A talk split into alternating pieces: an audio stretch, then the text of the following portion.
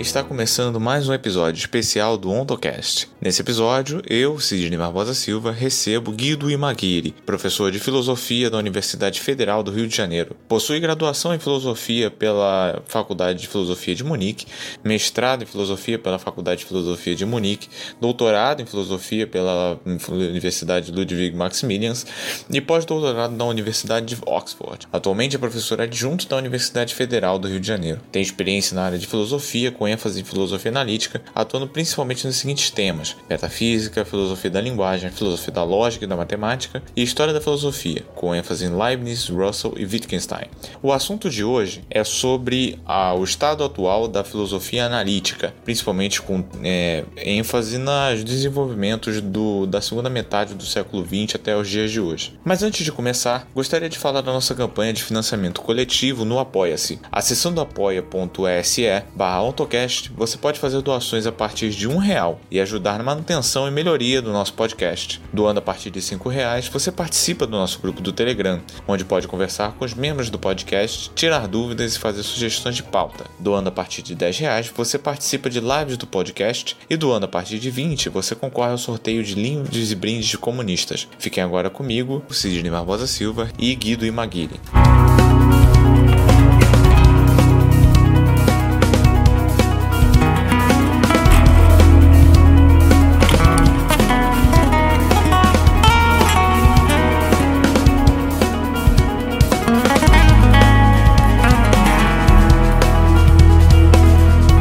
Está começando mais um episódio do podcast, do OntoCast, podcast dedicado a debater temas relacionados ao universo marxista, com o objetivo também de trazer debate para os mais diversos campos do conhecimento, podem inclusive contribuir para o debate. Hoje vamos falar sobre o estatuto atual da filosofia analítica, com ênfase principalmente a partir dos desenvolvimentos da segunda metade do século XX, e para isso vamos receber aqui o professor da Universidade Federal do Rio de Janeiro, Guido Imaguire. Professor, bem-vindo. Olá, boa tarde, obrigado. Um primeiro tema é quando pensamos na filosofia analítica, nós pensamos especialmente nos grandes filósofos da primeira metade do século XX. Porém, pouco se estuda, pelo menos aqui no Brasil, os desenvolvimentos pertinentes da filosofia analítica em todos os seus eixos temáticos fundamentais, da metafísica, da filosofia da mente, da epistemologia e outros campos do conhecimento, a partir da segunda metade do século XX, onde houve uma virada qualitativa, um abandono do projeto analítico, do projeto do positivismo, da virada linguística, para um projeto de ressurgimento do interesse em temas metafísicos e de novas perspectivas acerca desses problemas. O senhor poderia dar um panorama geral desse quadro? Certo, eu acho que você tem razão. Houve um processo bastante longo de muita mudança ao longo do século XX na filosofia analítica, né? Corretamente se aponta que ela nasceu na virada do século XIX para o século XX, ali com Bertrand Russell, Frege e Wittgenstein, que eram autores que tinham um interesse mais específico em filosofia da matemática, né? É curioso que muitas pessoas associam a filosofia analítica à filosofia da linguagem, achando que a filosofia analítica é essencialmente uma filosofia da linguagem, mas isso é uma certa posição dentro da filosofia analítica que não era majoritária nem naquele momento e nem hoje. Assim, nem Frege e nem Russell se viam como filósofos da linguagem. Ambos eram, acima de tudo, filósofos da lógica, da matemática e, eu diria, Bertrand Russell claramente um metafísico. As questões que ele trabalha são questões típicas da metafísica e da epistemologia. A ideia de que a linguagem é central, isso é uma coisa que aparece lá pelos anos 20 com o Tractatus de Wittgenstein, e que é reforçado na segunda obra de Wittgenstein, as Investigações Filosóficas, ali pelos anos 50, e esse é o momento onde a filosofia da linguagem de fato toma o centro da filosofia analítica. Nos anos 50 e 60, muitas pessoas defendiam, seguindo a linha do segundo Wittgenstein, que problemas filosóficos seriam dissolvidos como análise da linguagem. Então é muito comum você ver pessoas que propõem, ao invés de se estudar justiça, se estudar o predicado justo, ao invés de se estudar verdade, se estudar o predicado ser verdadeiro. Ou seja, a filosofia passa a ser vista como um estudo de significados de palavras. palavras, significados de palavras filosóficas, claro. Mas tanto Frege como Russell viam a filosofia, acima de tudo, como sendo interessada em questões da realidade abstrata ou concreta, e a linguagem apenas era vista como um meio, né? E como a linguagem ordinária é muito cheia de ruídos, na medida em que ela é ambígua e imprecisa, os filósofos precisavam tomar cuidado e fazer suas investigações apesar, né, desse ruído da linguagem. Então a linguagem era vista quase como um obstáculo para um estudo filosófico.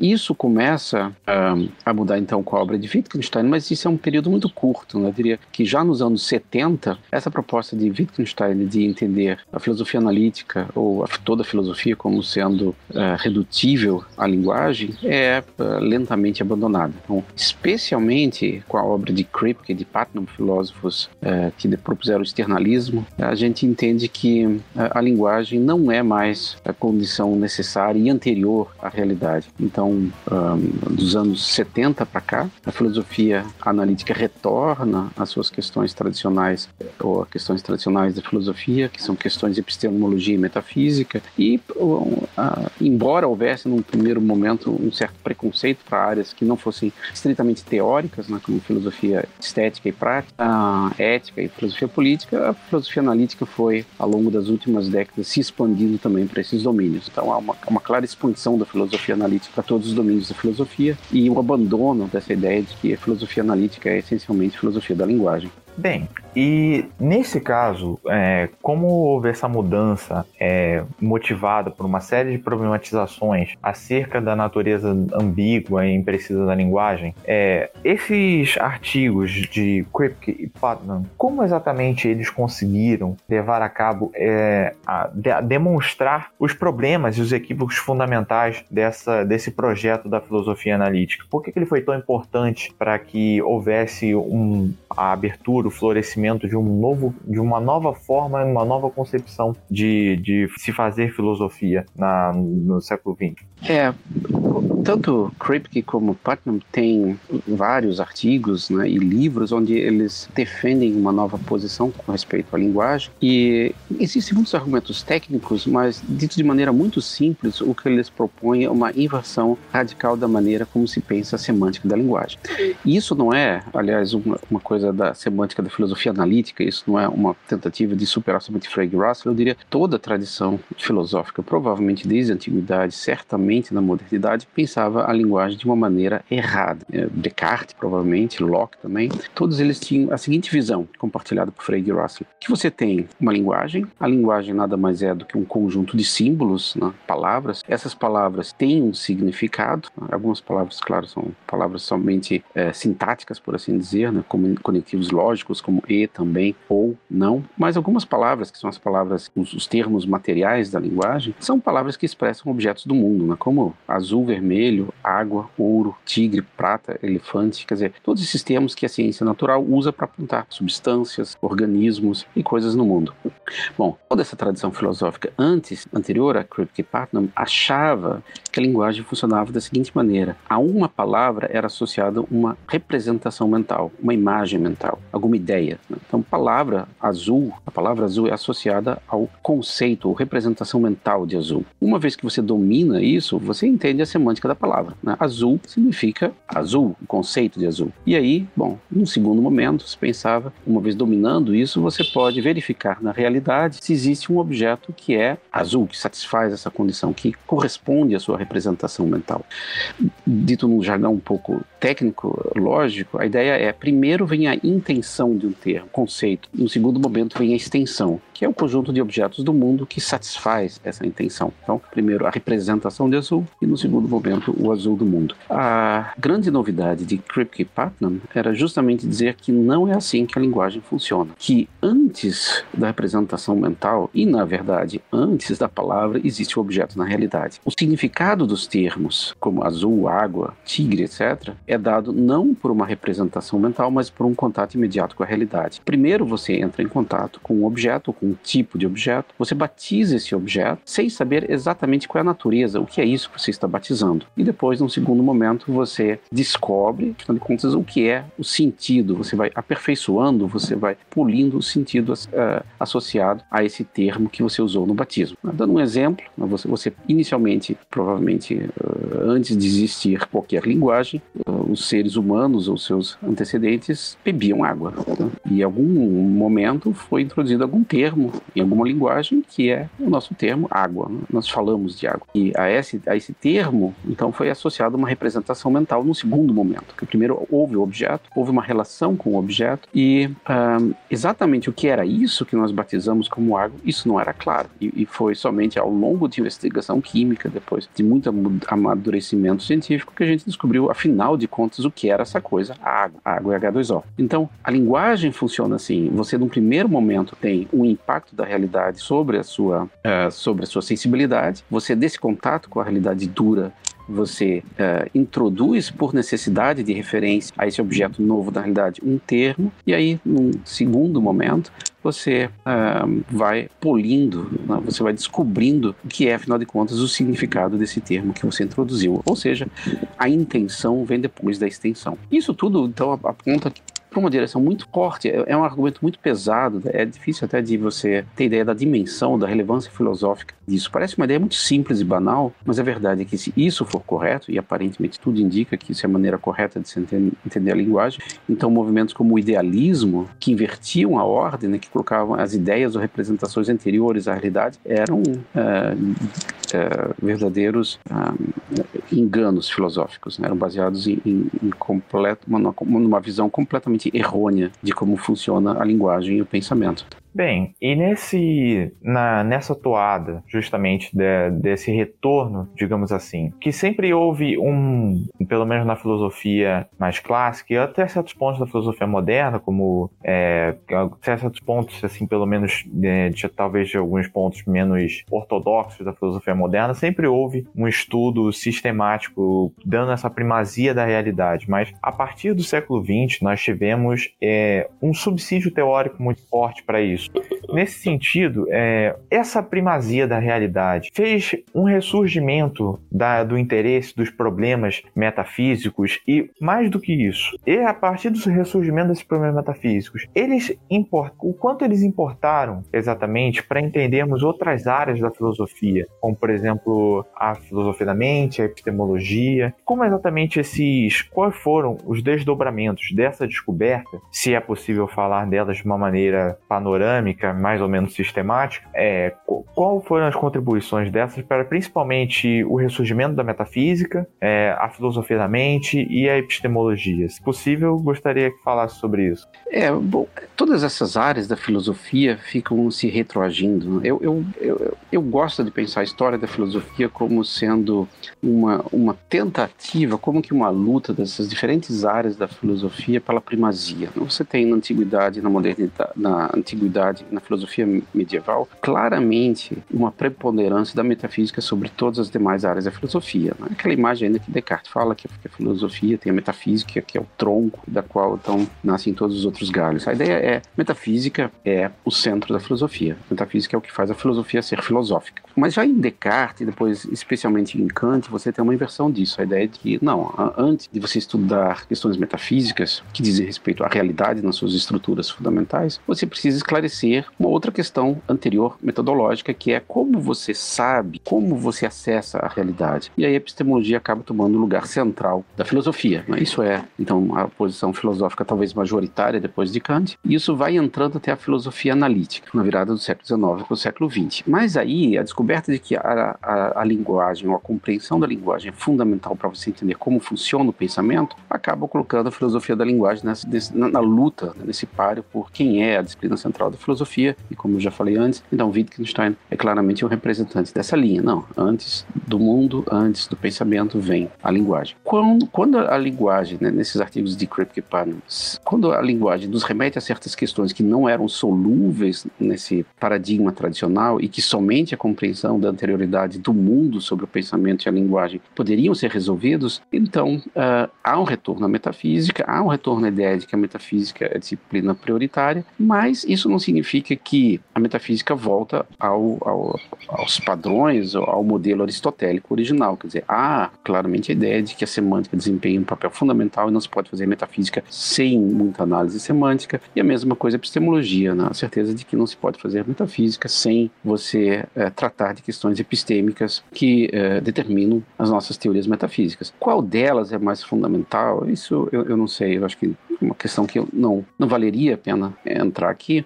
mas a questão é que, eu diria, nos últimos 30, 40 anos, a gente entrou numa fase filosófica muito simpática, que é a fase no qual metafísicos fazem metafísica, epistemólogos fazem epistemólogos, e lógicos fazem sua lógica, e todos nós sentamos numa mesa e damos uma espiada para ver o que o outro tem feito, né? Sempre com muito respeito, entendendo que, num certo domínio, talvez numa certa questão, a prioridade está nesse ou naquele domínio. Então, muita gente acha, por exemplo, que a disputa de realismo e antirrealismo, que é uma disputa metafísica, é antes de tudo uma disputa sobre lógica, né? Se vale ou não ter ser excluído, alguma coisa assim. Muitas questões que são de um domínio podem sim exigir uma verificação, um estudo, né?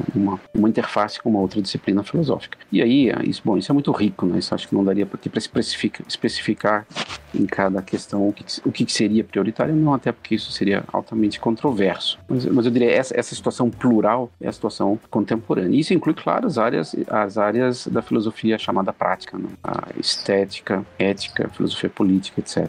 Claro, uma das objeções que sempre fazem a filosofia analítica, em geral, é a perda da perspectiva da totalidade, né? Nesse sentido, com todos esses desenvolvimentos, a filosofia analítica, ela não deveria buscar algum tipo de abordagem holística em relação aos seus desenvolvimentos, aos desenvolvimentos das perspectivas de problemas para o futuro? É uma crítica certamente muito recorrente que se faz a filosofia analítica, e eu queria saber exatamente se há valor, se isso consegue produzir os resultados esperados no que se diz respeito ao desenvolvimento da filosofia.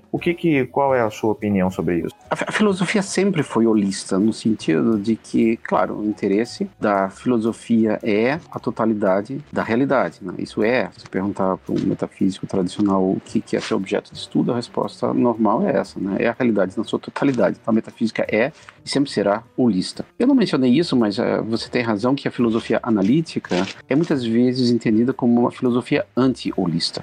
E o próprio Bertrand Russell, quando ele introduz a expressão analítica para caracterizar a filosofia que ele praticava, o ponto dele, o que ele caracteriza como análise, não é análise da linguagem, não é uma análise da linguagem que ele está propondo. O que ele está propondo é uma resistência a teorias idealistas do tipo de Hegel e Bradley, que era a filosofia que ele conheceu na adolescência dele, na juventude, que é a ideia de que você, para compreender uma porção, algum objeto qualquer da realidade, como esta mesa, você precisa conhecer a realidade na sua totalidade.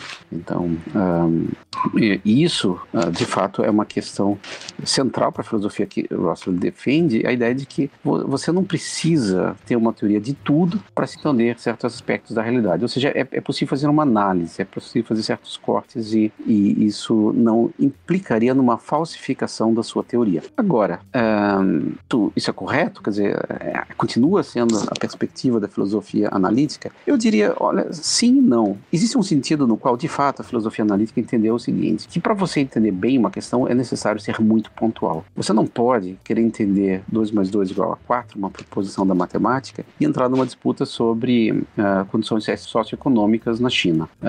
As coisas têm uma certa distância teórica e você não precisa passar por tudo para resolver uma certa questão pontual. Por outro lado, como eu acabei de mencionar, do ponto de vista metodológico, é claro que ao se fazer metafísica, você precisa ter uma única questão metafísica, mesmo que seja a questão da existência dos universais. Você precisa levar em consideração questões epistêmicas, você precisa levar em consideração questões lógicas, essencialmente o que está em jogo ali é uma quantificação de primeira ou de segunda ordem. Você precisa levar em consideração questões de filosofia da ciência, e aí toda a ciência natural importa, leis naturais podem ser formuladas numa lógica de primeira ordem ou não. Então, Então, no final das contas, e isso é uma imagem muito bonita que o Wittgenstein usa, para você entender, às vezes, a essência de uma partícula, de uma proposição, você precisa entender a essência do mundo. Então, nesse sentido, a filosofia analítica volta a ser holista, sim, nesse sentido metodológico. Entender que a compreensão de uma simples questão pode envolver diferentes disciplinas e diferentes questões. Mas há um certo equilíbrio aí, né? E é uma questão humana também a ser respeitada, que é ninguém hoje poderia construir um sistema filosófico como Leibniz, Spinoza e Hegel construíram, por uma simples questão de diletantismo. É impossível você dominar todo o conhecimento humano, todo o conhecimento filosófico num único cérebro humano. Então, a própria especificidade é resultado de uma divisão de trabalho. Isso é inevitável nesse sentido. Sim, então nesse caso parece que a filosofia analítica ela acaba sendo tendo uma abordagem um pouco mais factível em relação a isso, muito ligado também à profissionalização da carreira acadêmica, né? Eu acho que a profissionalização da carreira acadêmica tem um papel fundamental nessa compartimentalização muito típica da filosofia analítica, embora eu acredite, como você pensa, que essa separação não é algo absoluta, e acho que o diálogo constante entre as diferentes áreas do conhecimento é certamente muito necessário. No caso, o que é mais marcante para mim aparece nessa virada pós Putnam e Kripke. Uma das coisas mais marcantes é certamente o retorno da metafísica e o desenvolvimento novo de novos temas, como dentro da filosofia da mente e da epistemologia principalmente, que me parece são os temas mais candentes os eixos temáticos mais candentes da filosofia analítica hoje. Eu queria que falasse um pouco sobre especificamente a metafísica, uma vez que é a sua especialização, é uma das suas maiores especializações. Gostaria de falar exatamente qual é o papel, a relevância do retorno da metafísica, desse reflorescimento da metafísica, e como ela pode nos ajudar a compreender o mundo, a ciência hoje. Como poderia ser, como é que você enxerga esse papel da metafísica especificamente, mas também de outras áreas da filosofia citadas, nesse grande quadro da compreensão da realidade hoje. Certo. Você tem razão, eu não mencionei até agora a filosofia da mente, mas você tem razão que é uma das áreas que tem tomado o centro do debate da filosofia analítica e também da metafísica. Ao meu ver, na minha maneira de conceber, a filosofia da mente é metafísica, é um ramo da metafísica. Quando você debate sobre a natureza dessa coisa, a mente, ou a alma, e a relação disso com a matéria, né, a relação entre corpo e mente, isso é uma questão essencialmente metafísica, claramente sempre foi tratada na tradição metafísica como sendo uma questão peculiar, antropocêntrica, né? Ela não é considerada na tradição a questão principal, mas ela acabou se tornando fundamental e essencial por duas razões, eu diria. Uma é porque a gente, em outras áreas do conhecimento que não é filosófico, a gente fez grandes avanços na compreensão de como funciona o cérebro humano, e aí nasceram as chamadas ciências cognitivas, da linguística até a lógica, até para a neurologia. Todos esses domínios foram investigando o funcionamento da mente humana, trouxe novos conhecimentos e com isso antigas questões filosóficas puderam ser relançadas. E aí, aí entra a metafísica para dialogar com essas outras disciplinas para ver se a gente faz algum progresso na compreensão de como funciona a mente. Então, a filosofia da mente é um bom exemplo disso que você está perguntando. A filosofia da mente é uma região de interface entre metafísica e várias disciplinas da ciência natural. Esse tipo de diálogo entre filosofia e as ciências naturais está se tornando e provavelmente vai se tornar cada vez mais frequente. Existe um input nos dois sentidos, né? Os resultados da ciência natural são impactantes na metafísica. Muitas teorias metafísicas são postas em questão justamente por certos resultados da física contemporânea, né? O princípio de identidade de Leibniz, os princípios de individuação, a questão da bilocação, várias coisas que eram consideradas metafisicamente necessárias ou princípios metafísicos aparentemente são falsos, né? A física quântica nos lança desafios que a gente não imaginava que a gente poderia ter que enfrentar um dia. Isso não significa que a metafísica está em crise. Isso é curioso, que muitas pessoas acham que com isso a metafísica entra em crise. A metafísica não é uma teoria, a metafísica é uma disciplina. E na medida em que alguém joga um novo desafio, há até uma euforia metafísica. Opa, aí há um novo fenômeno, uma coisa curiosa, uma coisa que precisa investigar. Então a metafísica não sofre, na verdade, ela entra numa euforia, numa alegria, ao se confrontar com essas questões e desafios da ciência natural. O caminho inverso, né? A entrada de concepções filosóficas, teorias filosóficas para a ciência natural, para o progresso da ciência, já é um pouco mais complicado. Não é muito comum cientistas naturais estarem à espera de conhecimentos ou buscarem no domínio da filosofia recursos à sua prática científica. Mas não é também inexistente, na verdade. Há, sim, claro, muitos cientistas naturais, né, e especialmente no início do século XX, era muito comum, se você ver a obra dos físicos que estavam, Heisenberg e matemático, Pauli, que estavam, Bohr, que estavam envolvidos na descoberta do mundo quântico, todos eles tinham interesse filosófico, porque sabiam que provavelmente os recursos usuais tradicionais que nós temos na ciência, que são derivados ainda, curiosamente, da metafísica aristotélica, precisavam ser renovados. E de onde você tira esses novos conceitos? De onde você tira esses novos recursos teóricos? E aí eles recorrem para a filosofia. A filosofia é muito boa nisso, em dar insights novos, especialmente a lógica, né? A lógica é uma das áreas da filosofia que mais tem sido requisitada para o desenvolvimento dessas teorias, porque aparentemente a lógica antiga não dá conta desses fenômenos quânticos. Então, uma das áreas que se desenvolve na filosofia hoje é justamente uma lógica adequada para esses fenômenos inesperados. Então, eu acho que o caminho ainda é muito longo e eu acho que ainda falta muito a ser feito, por exemplo, na área de biologia, né? Essa é uma área que a gente está começando agora. Infelizmente, a interface entre filosofia e biologia ainda é muito restrita à área de ética, bioética, que é muito importante, é fundamental, mas há muito mais a ser feito nessa interface entre filosofia e biologia. Né? A compreensão do que é um organismo, o elan vital, né? O que é isso, isso é uma coisa totalmente aberta ainda, assim, esquemas antigos de compreensão de um organismo do ponto de vista puramente fisicalista são obsoletos, e a alternativa a isso não surgiu até hoje. Então isso também eu acho que é um domínio que provavelmente vai dar muito material nos próximos anos.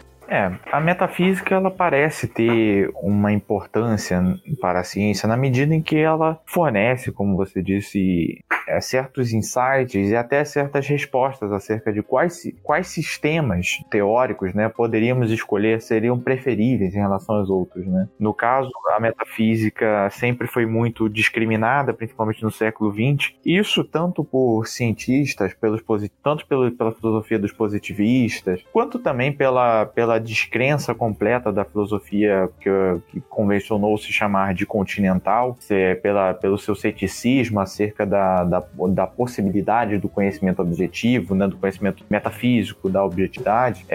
E, no entanto, a metafísica segue tendo a sua importância, e eu diria, dando uma opinião particular, principalmente que se trata de uma forma de determinarmos quais sistemas teóricos devem ser preferíveis em relação a isso. Uma das polêmicas mais contundentes da física hoje, por exemplo, é a polêmica acerca da interpretação correta da mecânica quântica, né? E não penso que essa é uma questão que será resolvida meramente pelo processo científico normal. Eu acho que ela será, de alguma forma inevitável, recorrendo à filosofia e à metafísica para poder haver um tipo de desempate acerca entre os sistemas concorrentes, né? E acho que essa é uma contribuição importante que esse reflorescimento da metafísica, particularmente, teve tanto na filosofia da mente quanto na metafísica propriamente nos temas que não são restritos às questões mentais. Mas falamos aqui sobre as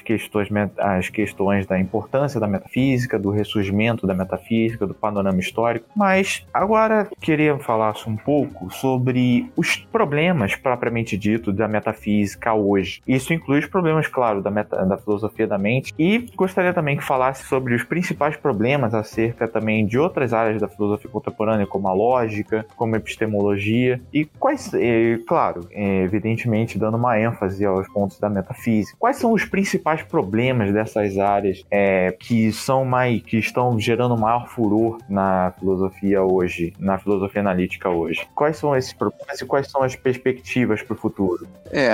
Bom, há muitas questões, né? Há muitas frentes na filosofia analítica, e eu acho que não vou conseguir aqui lembrar de todas, né? Há muita coisa nova surgindo, há muitas revistas filosóficas, há muitos grupos de pesquisa, e você vê assim tópicos novos surgindo a cada dia. Dentro da metafísica, claramente a gente tem vivido uma troca de paradigma.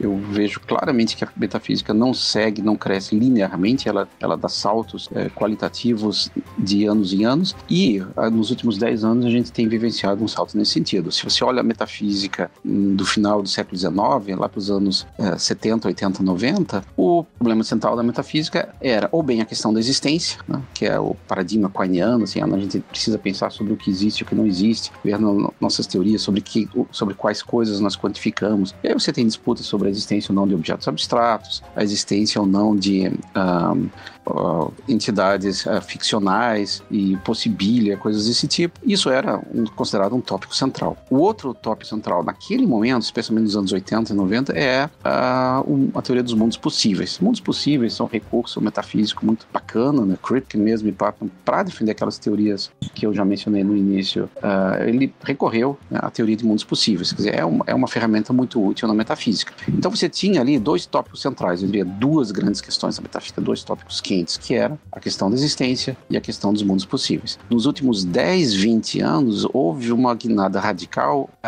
com a proposta de uma nova questão, que é a questão da fundamentalidade, o grounding. A ideia de que a estrutura da realidade não deve ser vista como plana, mas como hierárquica. As coisas não estão lado a lado, as coisas estão umas em cima das outras. É como se a realidade fosse uma construção piramidal. E a questão interessante, então, não é o que existe e o que não existe. Segundo essa nova concepção, a solução da questão da existência é, num certo sentido, até banal, e o resultado final é uma metafísica chata, porque ela é plana, ela só distingue o que há e o que não há, enquanto essa nova metafísica é uma metafísica que propõe um sistema hierárquico, que diz o que é fundado em que, o que depende ontologicamente do que. Então, a ideia é substituir essa questão binária existe e não existe por uma questão o que depende do que, formando assim uma cadeia hierárquica. E essa ideia de fundamentalidade substitui também apenas a questão da existência, mas a questão dos mundos possíveis. Mundos possíveis foram um ótimo recurso e resolvem muitas questões.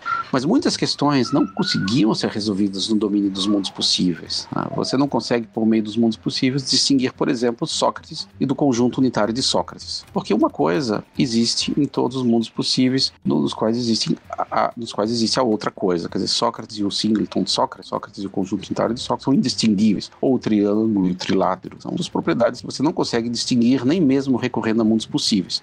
Ter três lados e ter três ângulos são duas propriedades aparentemente distintas, mas que não podem ser diferenciadas. A teoria de grounding ou de fundamentalidade aparece justamente para substituir isso. Ela é uma teoria mais fina, ela é mais expressiva, ela consegue fazer distinções que a gente não conseguia fazer antes. Então, essa nova teoria agora tem sido desenvolvida, lógicas de grounding, tem sido desenvolvida semântica de grounding, tem sido aplicado grounding a diferentes domínios da filosofia. Isso é, eu diria, a grande nova questão da metafísica desses últimos 10, 15, 20 anos. Isso vai afetar certamente a filosofia da mente. Se você pensar qual é a grande questão da filosofia da mente hoje, ela surge também como um desiderato da obra de Kripke. Qual é a relação entre mente e cérebro? É uma relação de dependência? É uma relação de superveniência, emergência? É a mesma coisa? A minha mente nada mais é que o meu cérebro? Ou é um epifenômeno? Quer dizer, é uma coisa que surge a partir do meu cérebro, mas deve e precisa ser distinta do meu cérebro. Todas essas são as questões que foram muito quentes, ou foram muito debatidas nos anos 80 e 90, estão no centro do debate da filosofia da mente ainda hoje, mas, e aí vem de novo essa interface, eu acredito que o recurso de grounding vai nos ajudar a desenvolver teorias um pouco mais expressivas e um pouco mais claras sobre essa relação entre mente e cérebro. E em epistemologia, também eu acho, também nesse domínio, sou muito otimista nesse sentido, que as questões de epistemologia mais tratadas nessas últimas décadas também terão um tratamento a partir dessa noção de fundamentalidade. Uma dessas questões fundamentais de epistemologia é a questão, por exemplo, do conhecimento a priori versus conhecimento a posteriori. É até curioso você dizer que isso é debatido hoje como uma questão central, porque é uma questão debatida desde a modernidade, né? Desde Kant, Leibniz, todos esses autores modernos já faziam essa distinção entre um conhecimento que você tem a partir da sua sensibilidade, né, do seu contato com o mundo, e outro conhecimento a priori, conhecimento que você tem independente da sua experiência sensível. Ora, muita gente tem questionado se essa distinção faz sentido ou não faz sentido, né? Quine diria assim, bom, que a própria distinção não é relevante. Williamson também diz que a distinção, se ela faz algum sentido, ela não é muito importante. Mas é verdade que muita gente ainda acredita nessa distinção e confia que ela faz um corte fundamental no conhecimento humano, a distinção de a priori e a posteriori, e os argumentos usados, ou todos os critérios que a gente tem tentado aplicar para fazer essa distinção, né, o que é, afinal de contas, o conhecimento a priori, não funcionam, não tem funcionado. Quer dizer, não há hoje uma definição clara do que é o conhecimento a priori.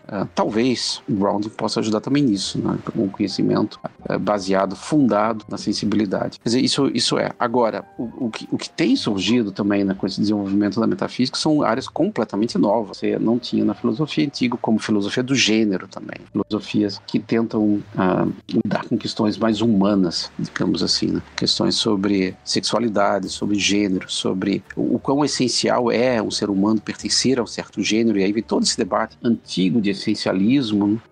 E tudo isso pode ser agora visto sobre essa nova perspectiva de fundação e essencialidade. Então, eu acredito que há muita coisa a ser feita, e muita coisa vai ser feita assim, seguindo esse novo paradigma.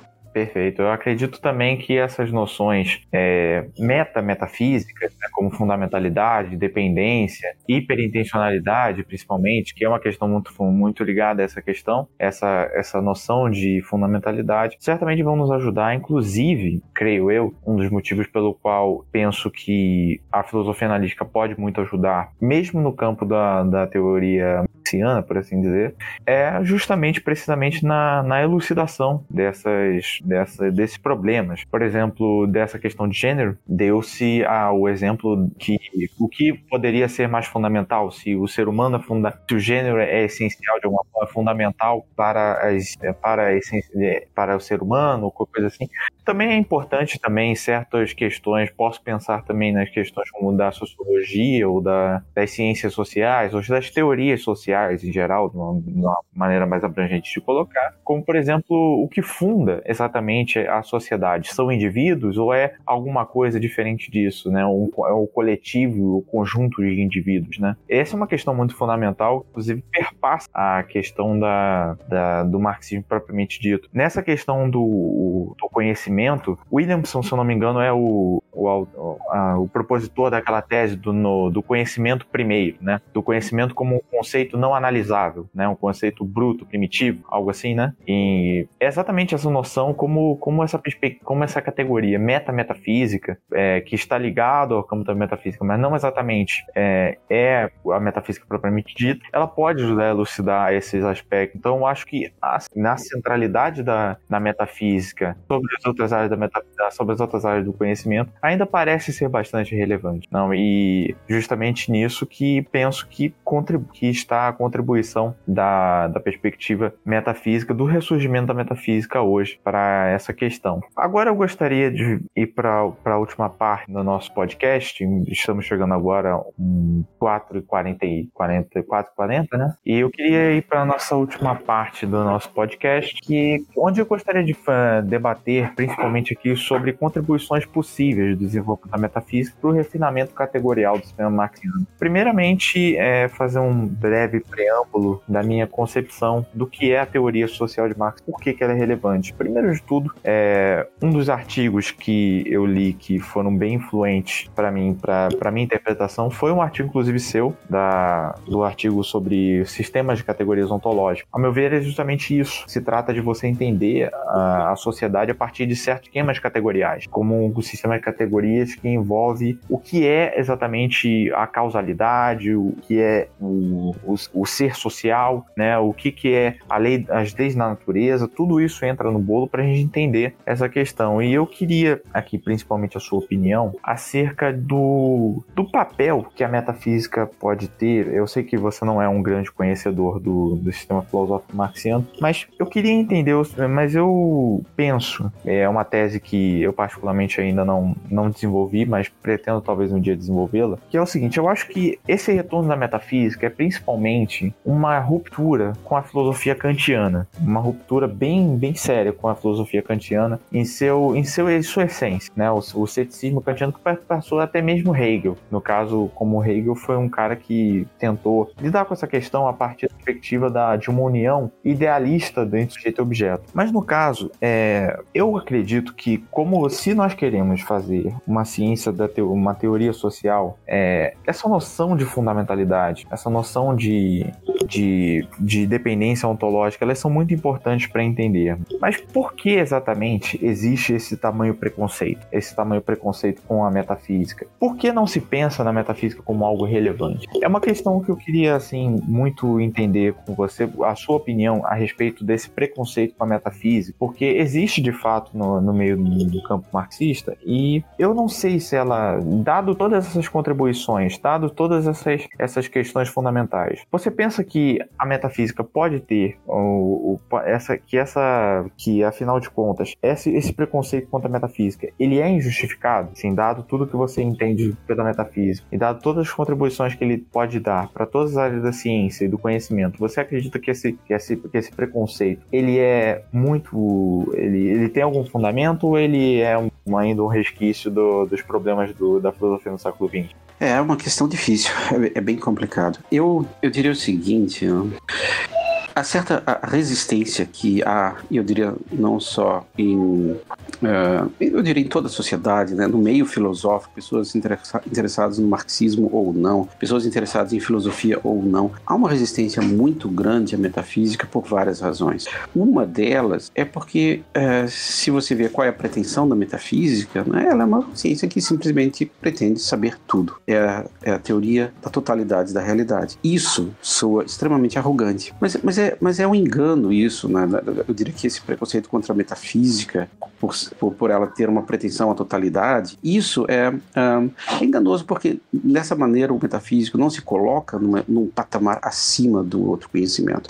Assim como a biologia não está em cima da entomologia. A entomologia estuda insetos, a biologia estuda todos os organismos vivos. Ora, nenhum está acima ou abaixo do outro. É só uma diferença de grau de generalidade. Então, quando a metafísica tenta estudar a totalidade, ela parece arrogar ou pretender uma forma de conhecimento para além da humanidade, né? Isso não é de fato assim. O metafísico sabe que ele é um ser humano, como um ser humano que tem teorias falhas, quer dizer, ele não acha que o seu conhecimento é objetivo e perfeito e infalível. Não existe nenhuma pretensão de infalibilidade na metafísica. Pelo contrário, né? Quem pretende superar a falibilidade do conhecimento é o epistemólogo. A epistemologia tradicional, especialmente a kantiana, é justamente essa que tenta ver os limites do conhecimento humano e tentar dar um jeito nisso. O metafísico é um sujeito que sua como outro qualquer, que pensa como outro qualquer e que treme e teme porque acha que suas teorias provavelmente estão erradas. Então não existe assim uma espécie de pretensão epistêmica por parte do metafísico. Então, nesse sentido, é errado.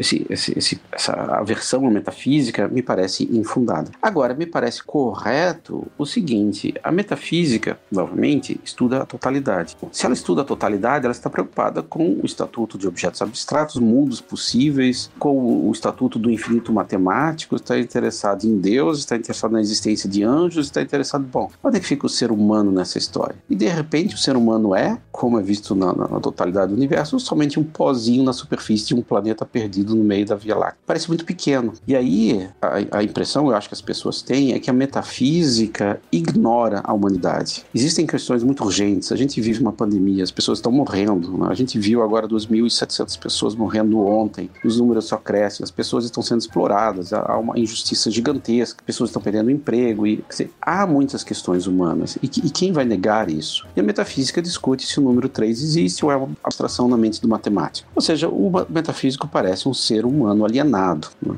E eu suponho que muitos são, mas eu não sei se é tarefa de toda e qualquer disciplina atacar diretamente problemas humanos, né? Se me parece que o matemático tem direito a fazer a sua matemática, estudar cálculos múltiplos, limite integral e sei lá o quê, sem que ele necessariamente tenha a visão muito clara de qual é a função daquilo, né? Assim, há espaço para todo tipo de pesquisa. Algumas serão mais diretamente ligadas a questões humanas, outras serão menos diretamente ligadas a questões humanas. Então, que a metafísica, entre aspas, esquece muitas vezes problemas humanos, e por isso talvez muitas pessoas tenham uma aversão a essa disciplina tão abstrata, é justificada, né? Agora, se você pensa, no terceiro ponto, se você pensa o sistema de Marx como uma filosofia, e eu acho que ela pretende ser uma filosofia, então a metafísica entra em cheio. Assim, se ele usa categorias para compreender a realidade humana, ele certamente usa categorias da realidade,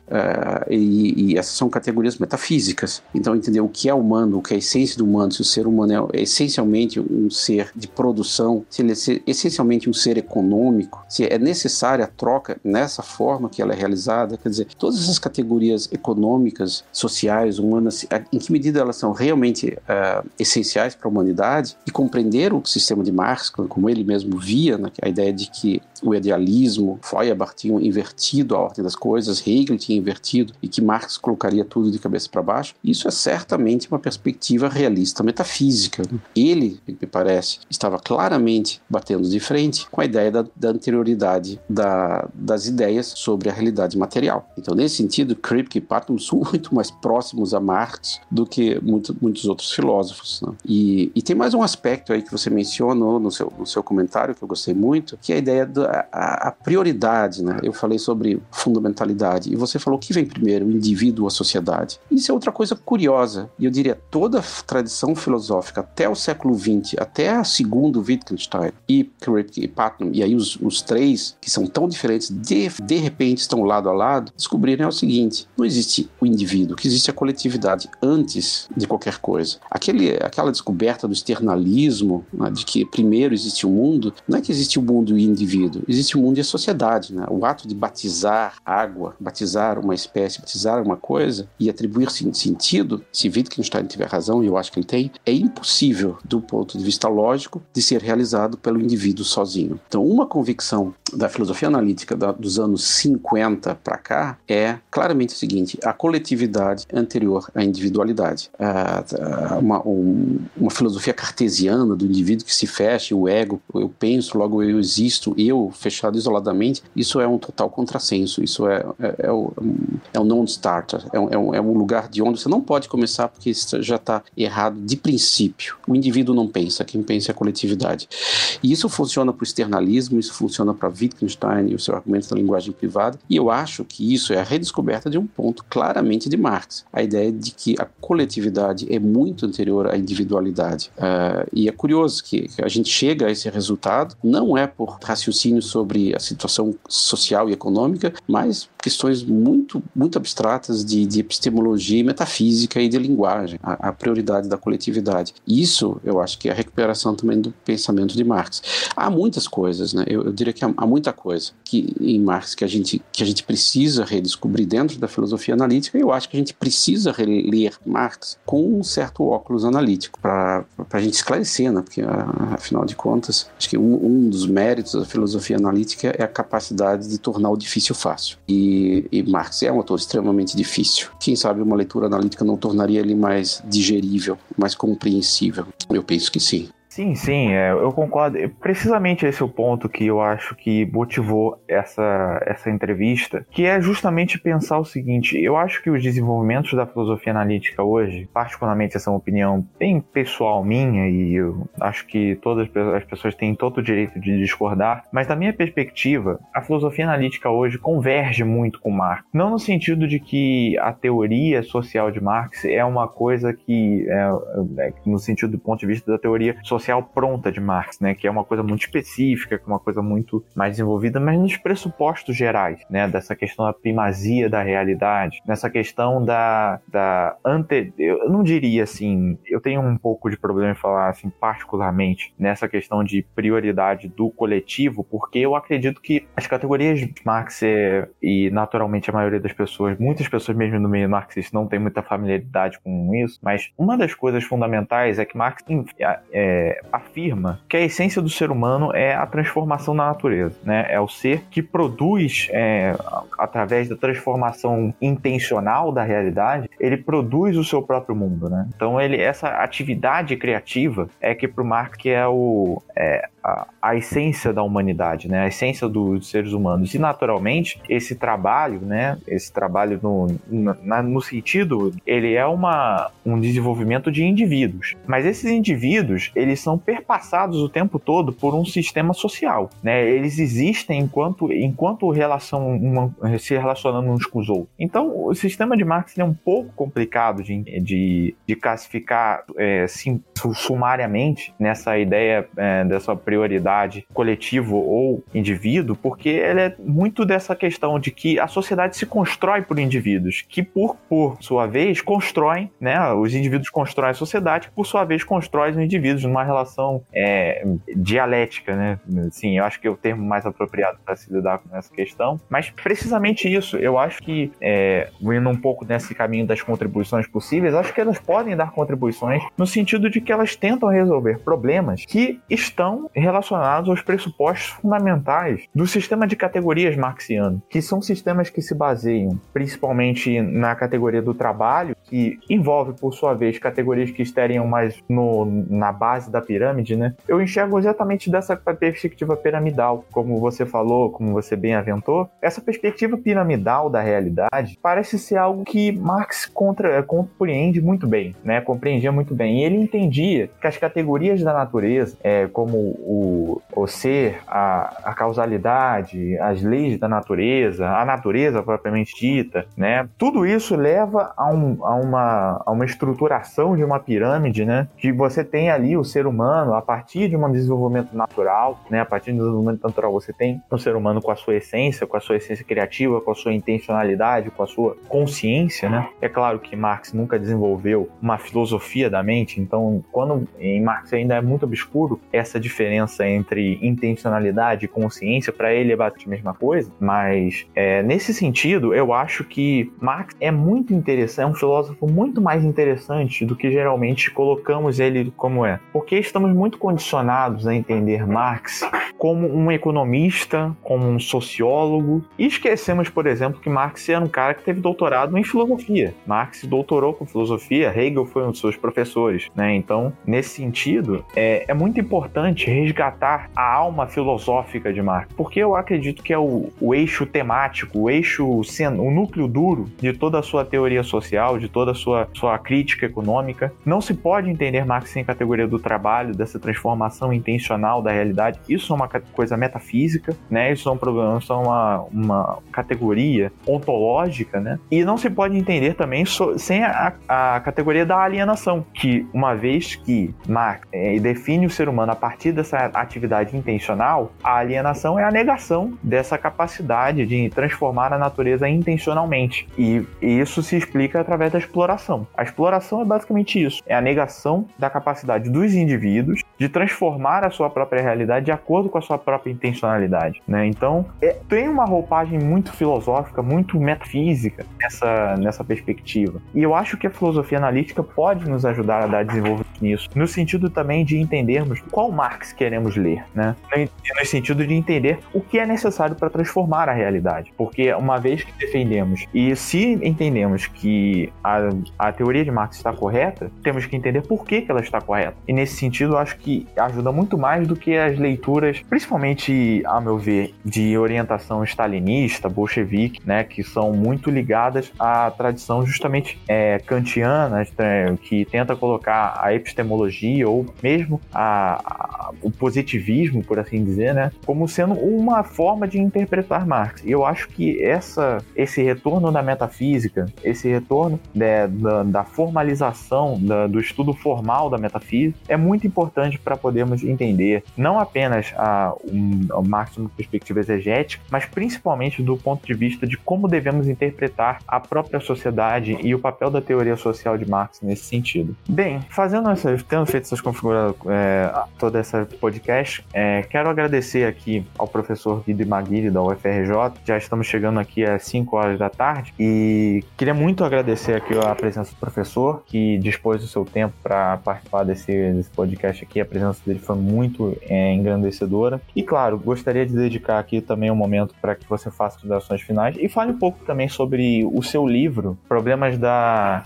Metafísica Analítica, que o senhor lançou recentemente, né? Eu gostaria que falasse um pouco desse livro, divulgasse ele um pouco. Professor, muito obrigado. Posso fazer as suas considerações finais. Bom, eu que agradeço. Foi para mim uma honra conversar aqui com vocês.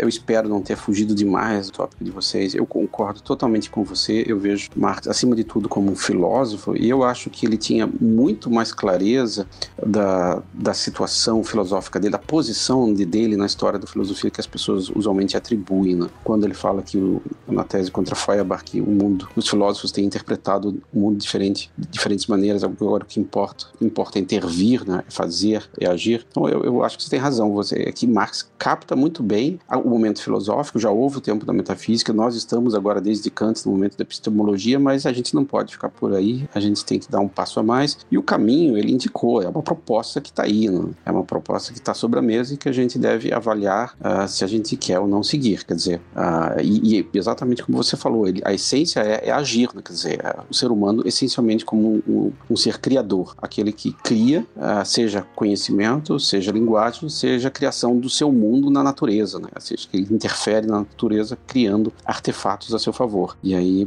ele viu coisas que a gente não via. Nesse sentido, dizer que Marx é um economista, para mim, eu não vejo grande problema, eu acho isso fantástico na medida em que é uma expansão da filosofia. E uma coisa que a filosofia sempre foi é isso, né? Ela é uma espécie de mãe das ciências. Ao fazer filosofia, Freud percebeu que o estudo da alma, que era uma coisa metafísica, poderia dar uma disciplina por si só. E aí nasce a psicologia, a psicanálise e tudo mais. E Marx é mais um desses, né? E Frege, né? Ao perceber que as regras do pensamento podem ser formalizadas em uma disciplina à parte, nasceu a lógica contemporânea, uma disciplina à parte. E eu acho que Marx viu muito bem isso. Há uma coisa humana de construção da realidade, que é sua essência, esse ato criador que você menciona, e essa exploração. E aí nasce uma nova perspectiva que é, bom, há uma coisa que a gente pode chamar de economia. Quer dizer, é um orgulho da filosofia ter essas filhas, essas disciplinas como suas filhas, né? Então, eu concordo, Marx é sem dúvida um filósofo e ele nem por isso não deixa de ser o que ele também foi, um grande economista.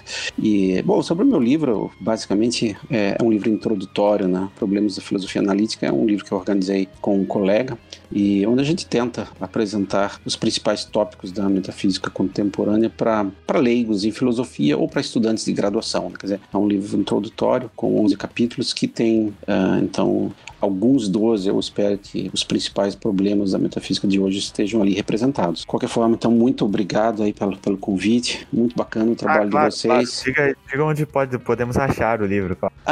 Bom, eu não sei, tá tudo tão difícil com essa pandemia, eu não sei onde vocês podem achar o livro, eu acho que dá para comprar pela internet, eu não sei onde está sendo vendido, não.